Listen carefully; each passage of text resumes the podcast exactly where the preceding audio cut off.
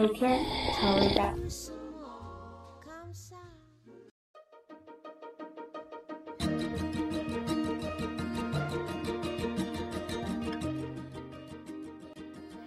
欢迎来到深夜食谱，这里是荔枝 FM 三三二二二，我是你们的主播阿怪星。非常难得的是，我竟然在一天之内录了两期节目。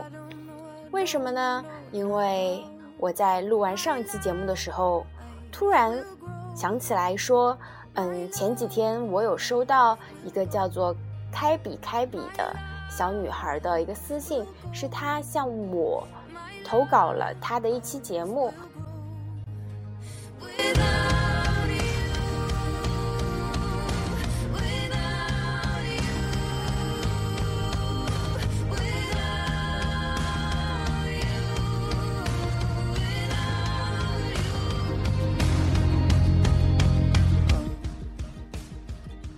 对我刚刚插入了一段音乐，因为我觉得我的声音是完全没有办法 PK 过那一段鼓声的，请原谅我。嗯，就说到开比开比这个小女孩给我投了一个节目，嗯，我听了一下这她投的那一期节目的内容，嗯，是在讲豆腐，是属于朗读类的节目，也挺有意思的，大家可以去听一听。一个十八岁女孩啊，你在荔枝上面制作美食节目，我觉得，嗯。并且向我投了投稿，嗯，是一个非常有新意、很有勇气的一个女孩啊。我想，Why not？为什么不给她一个平台展示一下她自己呢？因为现在她的粉丝数只有三个。如果你听了以后觉得你喜欢这一期节目，喜欢她的节目，那么大家也可以去加她的粉丝，然后继续收听她接下来的节目。嗯。言归正传，他的节目我会在后面，嗯，当我嗯我自己的这这个内容完成以后，嗯，后面就会接上他向我投稿的节目，大家可以洗耳恭听啦。那我现在要给大家介绍的呢，对我我想说的就是，因为我之前两期好几期都是关于节日类的一个主题。那我们平时老百姓也得吃饭啊，是不是？嗯，所以今天我就将推荐一款很平常的韩国家常菜。对，又是韩国。为什么我和韩国卯上劲了呢？因为我正好读到韩国美食这一章，然后看了好几个能让我啊感觉自己垂涎三尺的这么几道菜，我非常想嗯尽快的分享给大家。所以今天。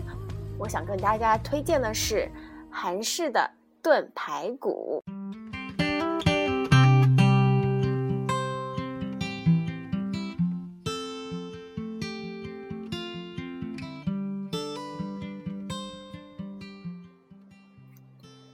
做这一道韩式炖排骨，你所需要的材料有：排骨六百克，小葱两根，黑胡椒盐。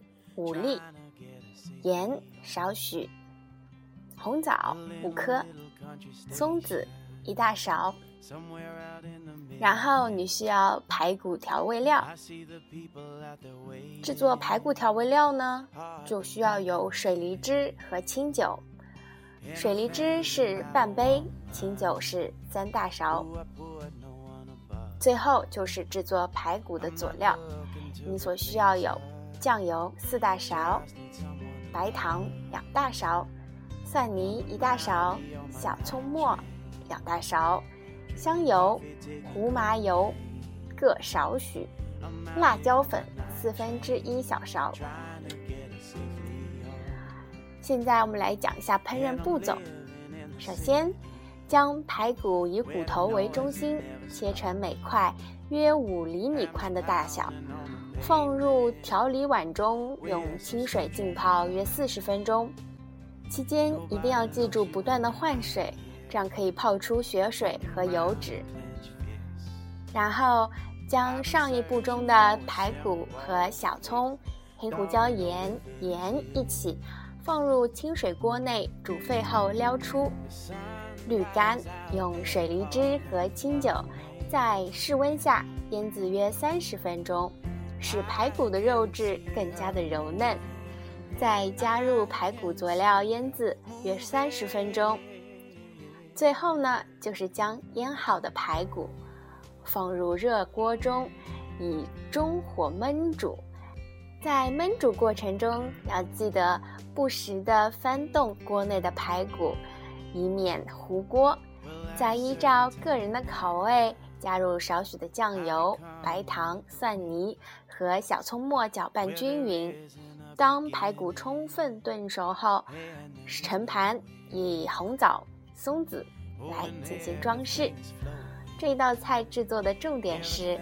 如果要制作约六百克的炖排骨，大约要淋上四大勺的酱油，两大勺白糖。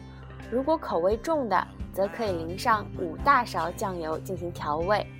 在制作炖排骨料理时，也可以依照个人的口味，加入洋葱汁、水梨汁、苹果汁、菠菠萝汁等水果汁进行调味，这样可以让炖排骨更加的美味。但与此同时，不要忘了减少白糖的用量，因为果汁的本身就有很多的糖分哦。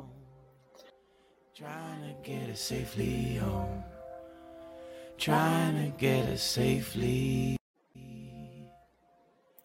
那么这一期的节目就结束啦，啊，不要忘了可以搭配上红酒。这一期他推荐的红酒是金顿马尔贝克红葡萄酒，我会将详细的内容抛在我们的社区论坛上。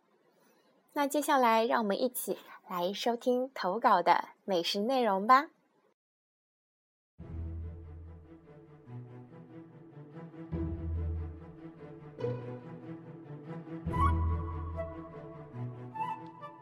大家好，我是迪迦小超人。今天给大家分享的是汪曾祺的小说《随遇而安》中的一篇散文《豆腐》。豆腐点的比较老的为北豆腐。听说张家口地区有一个堡里的豆腐，能用秤钩勾起来，扛着杆秤走几十里路。这是豆腐吗？点的比较嫩的是南豆腐，再嫩即为豆腐脑，比豆腐脑稍老一点的。有北京的老豆腐和四川的豆花儿，比豆腐脑更嫩的是湖南的水豆腐。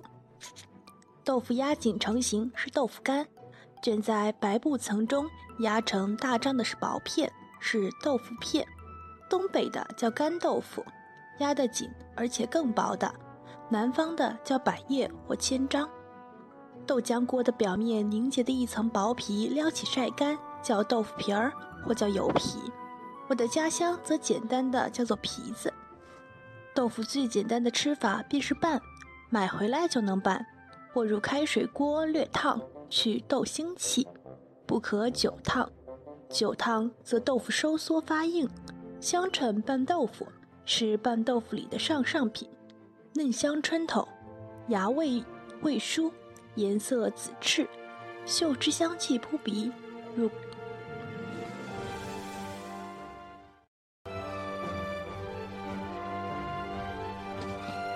入开水烧烫，梗叶转为碧绿，捞出，揉以细盐，后冷，切为碎末，与豆腐同拌，以南豆腐为佳。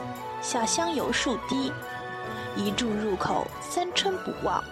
香椿头只卖得数日，过此则叶绿耿耿，香气大减。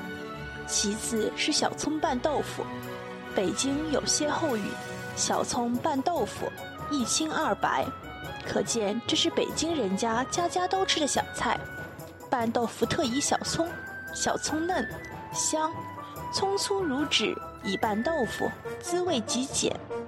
我和林金兰在武夷山住一招待所，金兰爱吃拌豆腐，招待所每餐接上拌豆腐一大盘，但与拌豆腐同拌的是青蒜，青蒜炒回锅肉甚佳，以拌豆腐搭配不当。北京人有用韭菜花、花椒糊拌豆腐的，这是垮吃法，南方人可不敢领教。而南方人吃的松花蛋拌豆腐，北方人也觉得岂有此理。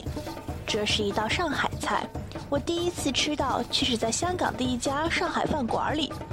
这是吃的是阳澄湖大闸蟹之前的一道凉菜。好了，今天的演说就到此了。大家如果还想听动腐片的下一章，就请等我的更新。